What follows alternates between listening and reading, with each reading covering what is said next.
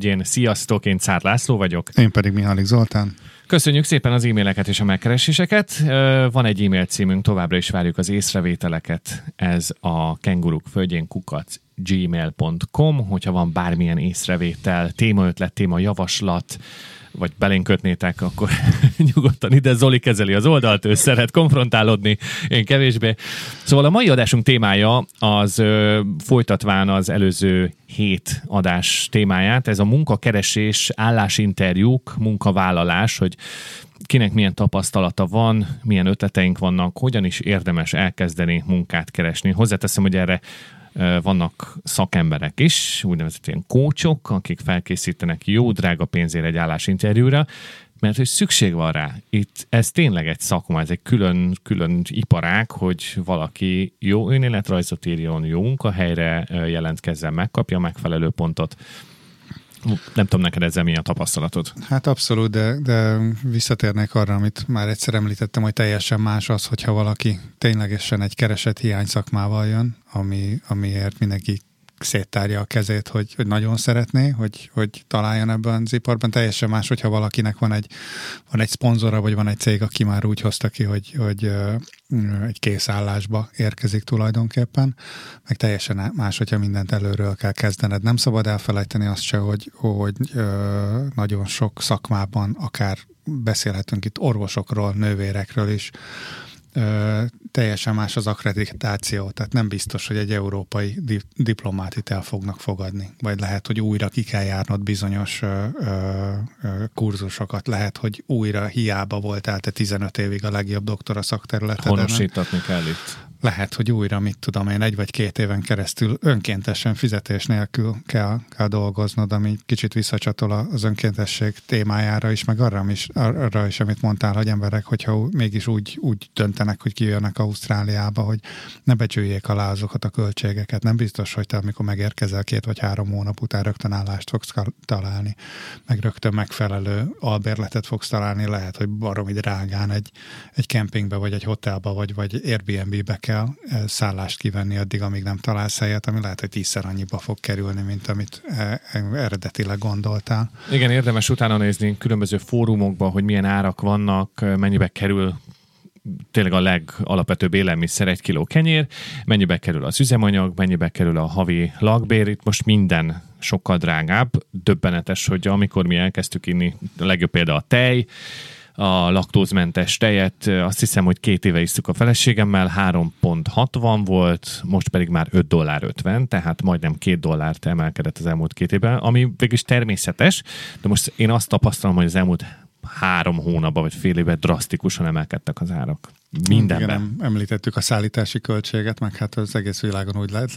Azt, azt hallom, hogy most Magyarországon is rettenetesen elszabadultak az árak, tehát nagyon régen, a Covid miatt én nem is tudom, már több mint három éve nem, nem jártam Magyarországon, úgyhogy... Mondjuk a fizetésem is így szabadult volna el, a fene se bánná, de igen, az úgy stagnál. Egyébként emlékszem pont, mikor Covid volt, egy egyben benne voltunk a közepébe, itt dél semmi nem volt, de eljátszottak az, oké, okay, lockdown, meg mit tudom én, és levitték az üzemanyag árát, egy dollár volt egy liter üzemanyag. Mennyire klasszikus, akkor sehova nem lehetett menni. De azt mondták, hogy én is ugye azért tudtam tankolni, meg autózni, mert úgynevezett ilyen essential worker voltam, tehát ez a nélkülözhetetlen munkás, így éreztem magam, igen, hívjuk így. Szóval, hogy mehettem dolgozni. De ahol nem volt muszáj, ott ugye a home office-t javasolták, hogy maradj otthon, nem menj dolgozni, stb. Nagyon sok kis cég nyilván emiatt tönkrement. És akkor mentem dolgozni, de hát sehova nem lehetett menni. Most, hogy lehet menni, sőt arra biztatják az embereket, hogy utaz, költsd el az összes pénzed, most nyilván 2,15 egy liter üzemanyag, úgyhogy az ember ötször is meggondolja, hogy hova utazzon, mennyit tankoljon, mert ez fontos. Hát igen, nyilván ebben nagyon sok, nagyon sok tényező játszik közre, főleg az, hogy, hogy Ausztráliában annak ellenére, hogy, hogy vannak olaj- és gázkutak, viszont finomító kapacitás nincsen. Ha, ha jól tudom, a 7%-át tudják csak földolgozni a kibányászott ugye alapanyagoknak, minden más megy ki Szingapurba, Ázsiába, az alapanyag, és utána feldolgozó érkezik vissza az országba. Tehát itt nyilván a, a, a nemzetközi helyzettől Ausztrália nem tudja magát távol tartani az üzemanyagokba, úgyhogy most... Finomított kell építeni. Te ugye azt mondanád, hogy inkább építsünk elektromos autókat, még Én, többet. én, én abszolút azt mondanám. Igen. Én hiszek a benzinben, atom, atomenergiát mindenhol, benzin. Hát nézd, ez az atomenergia ez egy érdekes kérdés. Jelenleg Ausztráliában nincsen. Tehát az is egy más dolog, hogyha van egy meg, meg, meglévő atom Erőművet, és reaktorod, érdemes-e azokat fenntartani? Rövid távon valószínűleg mindenképpen, mert amíg nincsen jobb megoldás, még mindig, mindig a két rossz közül az atomenergia sokkal jobb, mint a másik. Viszont érdemes-e 30 évet és rengeteg pénzt, vagy 15 évet és rengeteg pénzt elkölteni arra, hogy itt most építsenek a Adelaide hegylábánál egy a- Nem lehet atomerőművet? ugye a hegy másik oldalán építeni azt az atomerőművet? Na ugye, Abba vagyok. na ugye. Tudod, azért a kis ördög nem alszik. Láttam pár filmet. Nemrég néztem meg a Kína Szindróma című filmet. A Netflixen néztem egy új dokumentumfilmet, és akkor abba ajánlották ezt a Kína Szindrómát. Ez egy 79-es ö, film Jane Fondával, Michael Douglas-szel, jesszusom, milyen fiatalok voltak. Ha, ha most vetítenék ezt a filmet, szerintem Michael Douglas-t, az kiutálna a filmipar, ugyanis rácsapott Jane Fonda fenekére, és hát ilyet látni egy filmben 2022-ben, szerintem a MeToo-s nők azok izé rögtön rohannál. Na mindegy. Szóval néztem ezt, és hát ott is van, hogy milyen pánikhelyzetek voltak atomerőben. És akkor tudod, az emberben benne van egy kicsit, hogy na jó, jó, jó, az az atomerőmű, de nem baj, hogy egy kicsit óvjuk magunkat. Minden esetre az elején azt kérdezted, hogy álláskeresésnél igen, szóval ez itt egy teljesen más történet, meg kell tanulni, hogy, hogy azt gondolom minden országnak valószínűleg teljesen más kultúrája van abban, hogy hogyan kell egy önéletrajzot összeállítani. Mi az, ami fontos, mi az, ami nem fontos. Például én azt, azt tapasztaltam, hogy Magyarországon sokkal nagyobb hangsúlyt adnak az iskolai végzettségre, tehát mindenki azzal kezdi, hogy milyen egyetemen milyen végzettséget szereztem. Itt ez igazából gyakorlatilag kutyát nem érdekel, mindenkit sokkal jobban érdekel az, hogy hol dolgoztál és mit csináltál. És lehetőleg Ausztrál, ha véletlenül van Ausztrál tapasztalatod, akkor minél, minél többet oda, oda beírni, és a különböző képességeidet érdemes kihangsúlyozni egy Pontosan ez megint egy olyan dolog, amivel Magyarországon nem, nem találkoztam, hogy az önéletrajz elejére valaki azt írja oda, hogy én tudok gépelni, én nem tudom, jó kommunikációs készségem van, én tudok kávét főzni, stb. Most csak mondok valami Igen. hülyeséget, ahelyett, hogy én ide és ide jártam iskolába. A, említettük a referenciákat, ez itt az önéletrajzon is szokás a végén megemlíteni, hogy itt van ezt az két előző főnökömet nyugodtan föl lehet hívni, és le lehet informálni, hogy, hogy én milyen, milyen munkaerő voltam, milyen dolog, és itt meg is teszik, tehát a HRS itt nem rest.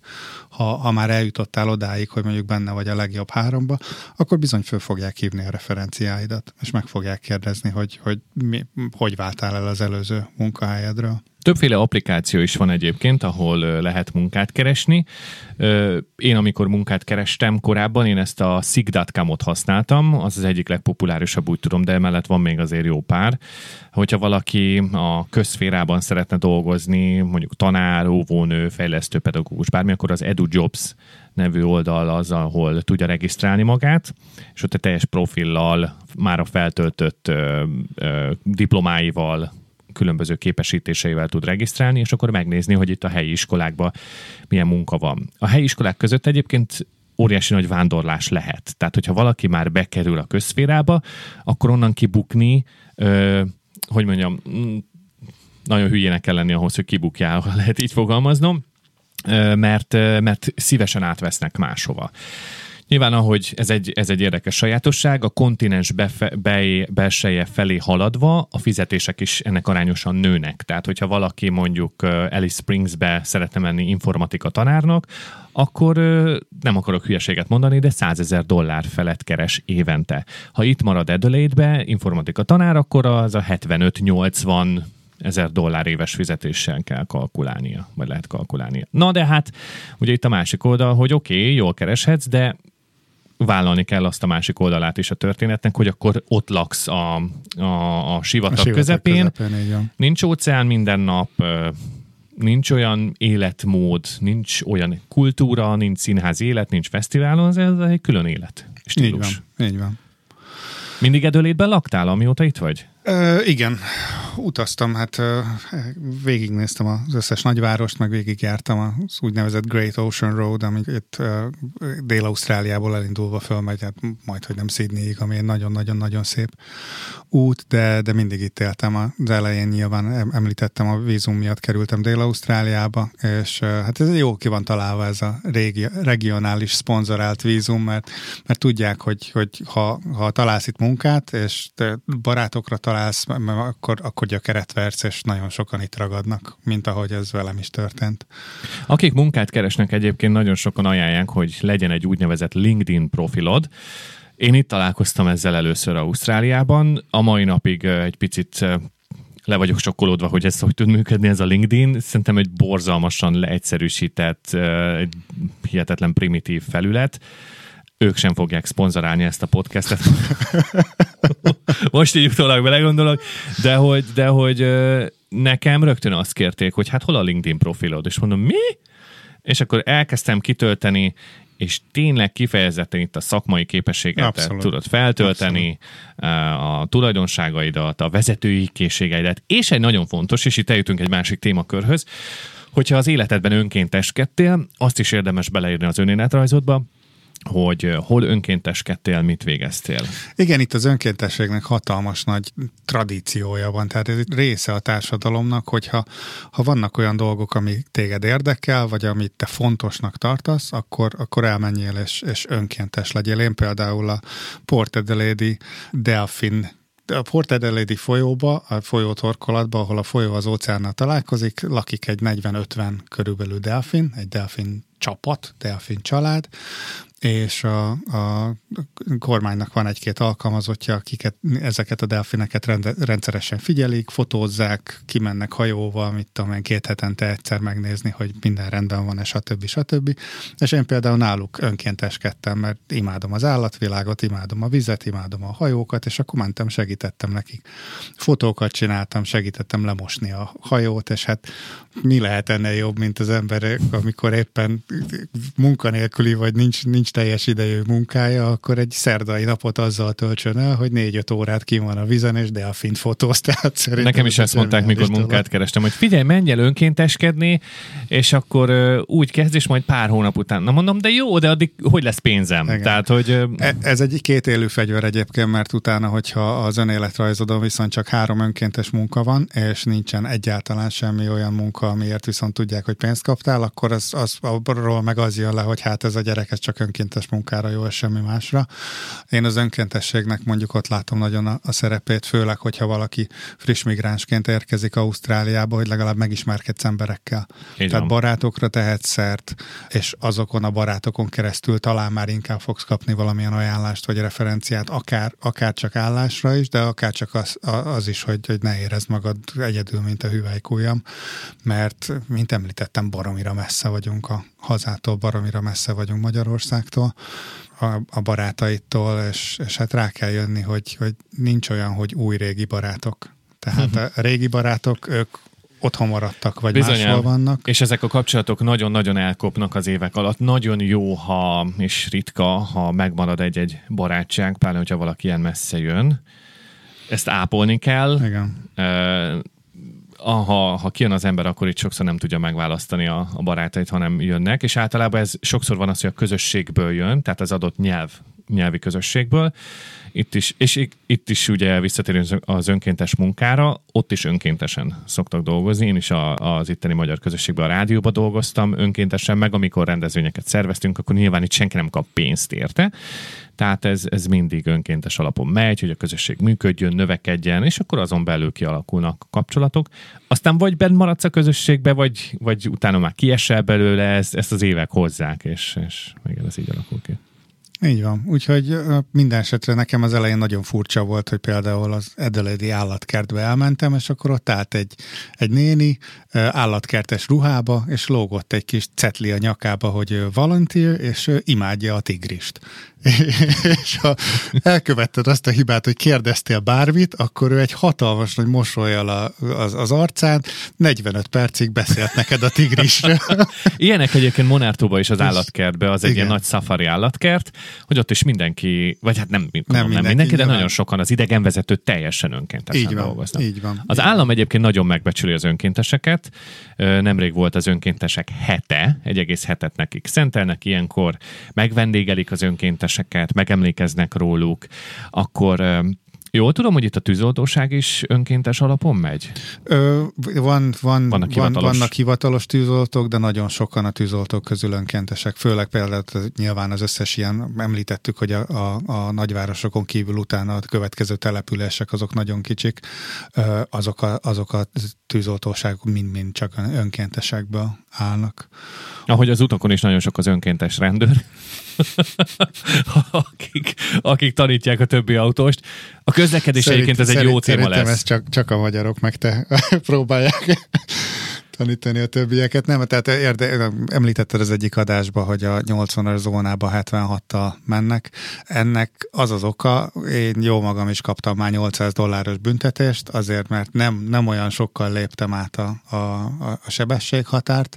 Visszatérve arra, hogy, hogy ugye Ausztrália nem egy ország olyan szempontból, hogy tagállamok vannak, hogy például a Koker, a Kressz is teljesen más. Nem teljesen más, de vannak eltérések a Kresszbe a tagállamok között. Igen, ezt most Tehát, láttam, Tehát... hogy ők másként fordulnak egy-egy körforgalomnál? Nem is tudom, valami furcsaság volt. Például Melbourne-nek van egy olyan, hogy, hogy a, a nagy, nagy, évbe, nagy évbe jobbra úgy tudsz kanyarodni, hogyha bemész teljesen a bal sávba, és megvárod, megvárod, míg mindenki elmegy, és úgy kanyarodsz át a kereszteződésen, hogy például egy teljesen Melbourne sajátosság. Sehol máshol nincsen, ez, ez ott, a, ott a villamosok miatt van így megoldva, hogy, hogy nehogy neki alá, alá kanyarodja a szemből jövő villamosnak, akkor Dél-Ausztráliában van egy olyan szabály, hogyha a, az útszélén egy rendőr igazoltat valakit, vagy, vagy, vagy mentő van, vagy bármi, teljesen mindegy, hogyha megkülönböztető jelzéssel, tehát magyarul piros, kéken villogó, villogó van valamilyen mm-hmm. autón, akkor tök mindegy, hogy te egy 110-es zónába vagy 25 km per órára le kell lassítani. Nagyon helyes nyilván. De ez, de ez Queenslandben nem 25, hanem 40. Oh, okay. Tehát ugye megint csak helyi, helyi sajátosság, akkor... akkor hát a... ugye a körforgalmak, a magyarhoz viszonyítva itt ugye a másik irányba megyünk, a másik oldalon közlekedünk, és az indexelés az más hogy megy, mint a magyar körforgalmaknál. Igen, itt nagyon, nagyon figyelnek arra, hogy a körforgalomnál, amikor behajtasz a körforgalomba, akkor is indexelj, hogyha benn maradsz a körforgalomba, tehát nem az első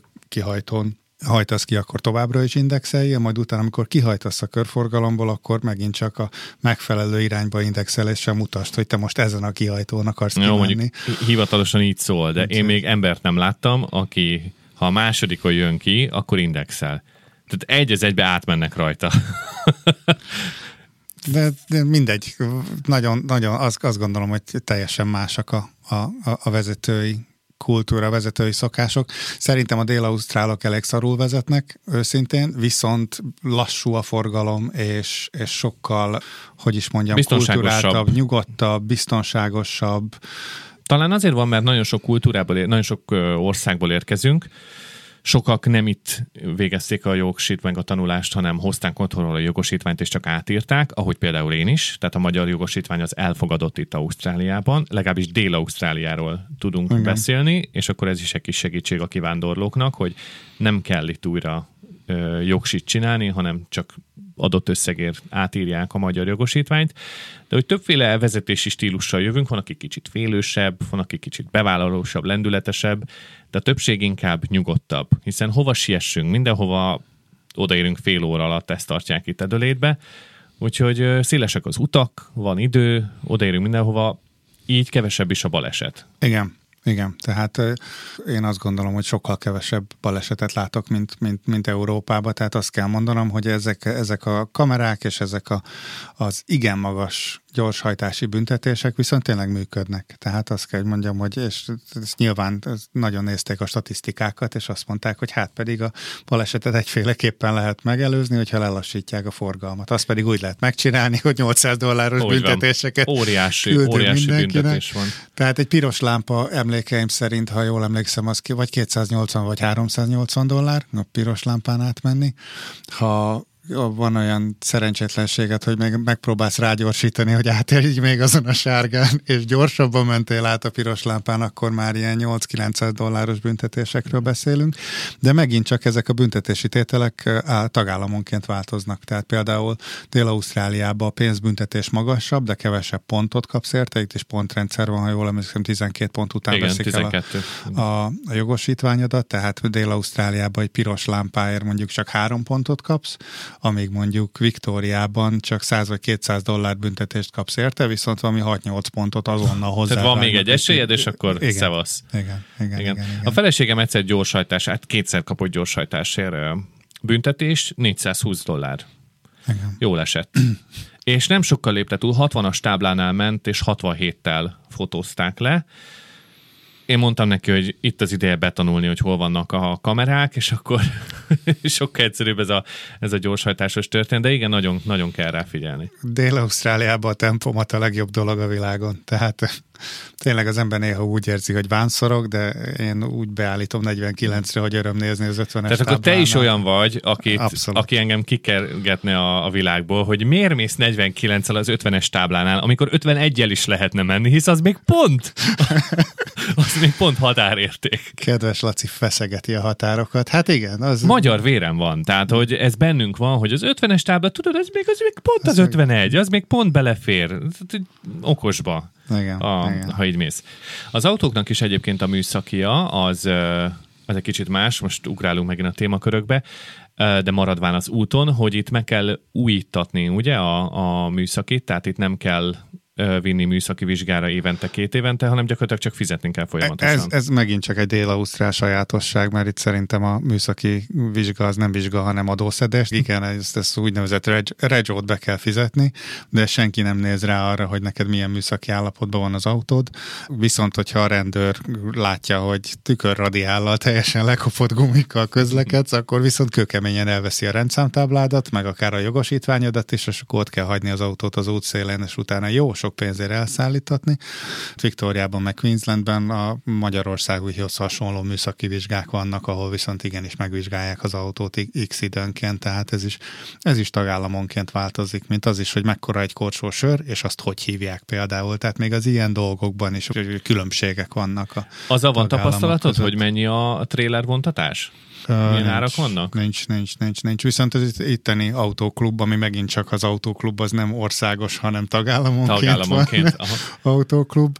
Az itteni autóklub az igazából nagyon jól működik, tehát egy teljesen normális, kifizethető díjért, nem tudom, két-három, évente két-három ingyenes kiszállás benne van, és utána nagyon kedvező, sokkal kedvezőbb árakon elvontatnak, tud szállást foglalni, meg minden, hogyha probléma van. Úgyhogy szerintem azoknak, akik nem munkavállaló így célra jönnek, vagy mondjuk working holiday vízummal érkeznek, vagy csak turistaként, és sokat, sokat akarnak autózni, egy autóklub tagságot azért azt nagyon nagy szeretettel javasolnék, mert nagyon nem vészes ár, nem, nem vészes nem, ár, nem, ne, nem, nekünk nem. is mind a két autóra van, és azt hiszem, hogy havi 100 dollárt fizetek mindkét autóra, az egyik autó ugye az újabb, a másik pedig egy nagyon, vagy hát az sem nagyon, de régebbi autó, de 100 dollárba kerül, és szerintem megéri, biztonságos, Igen. csak egy megnyugvást ad.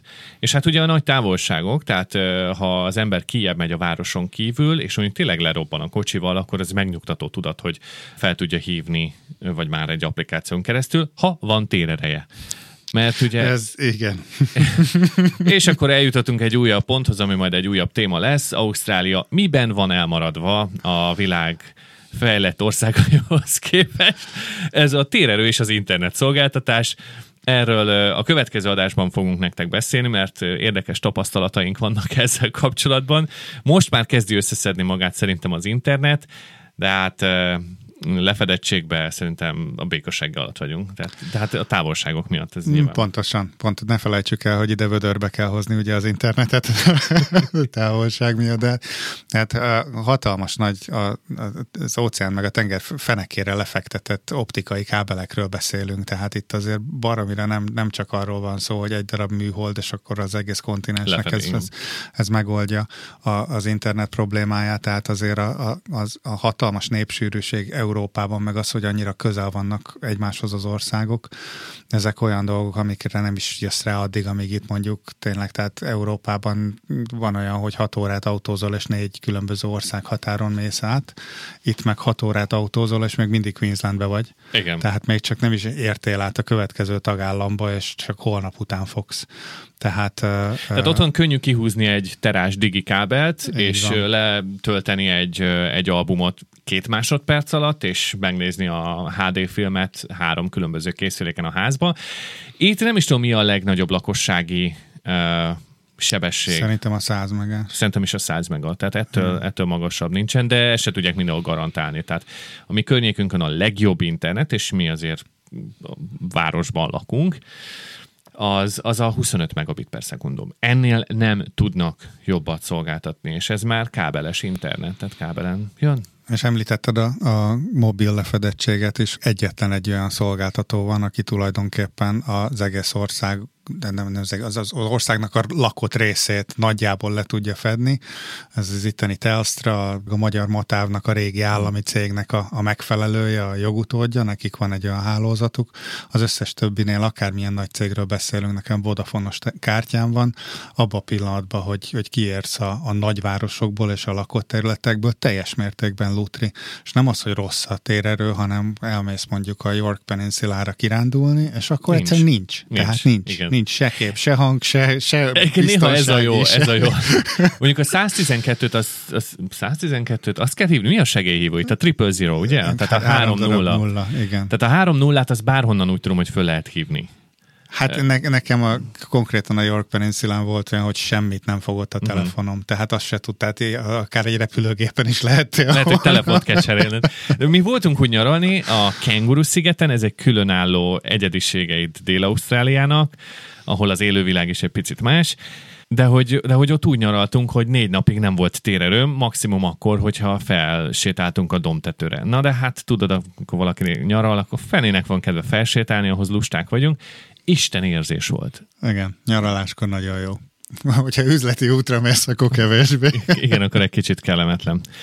Innen várunk majd titeket, találkozunk egy hét múlva ismét. Hogyha valakinek van műsor ötlete, javaslata, kérdése, véleménye, azt ne tartsa magában, hanem küldj el nekünk a kenguruk földjén kukac gmail.com e-mail címre várjuk az észrevételeiteket. Reméljük, hogy ma is jól éreztétek magatokat, amíg hallgattátok a podcastet, és vigyázzatok magatokra, jó? Egy hét múlva találkozunk. Maradunk továbbra is tisztelettel, és fejjel lefelé. Sziasztok! Sziasztok!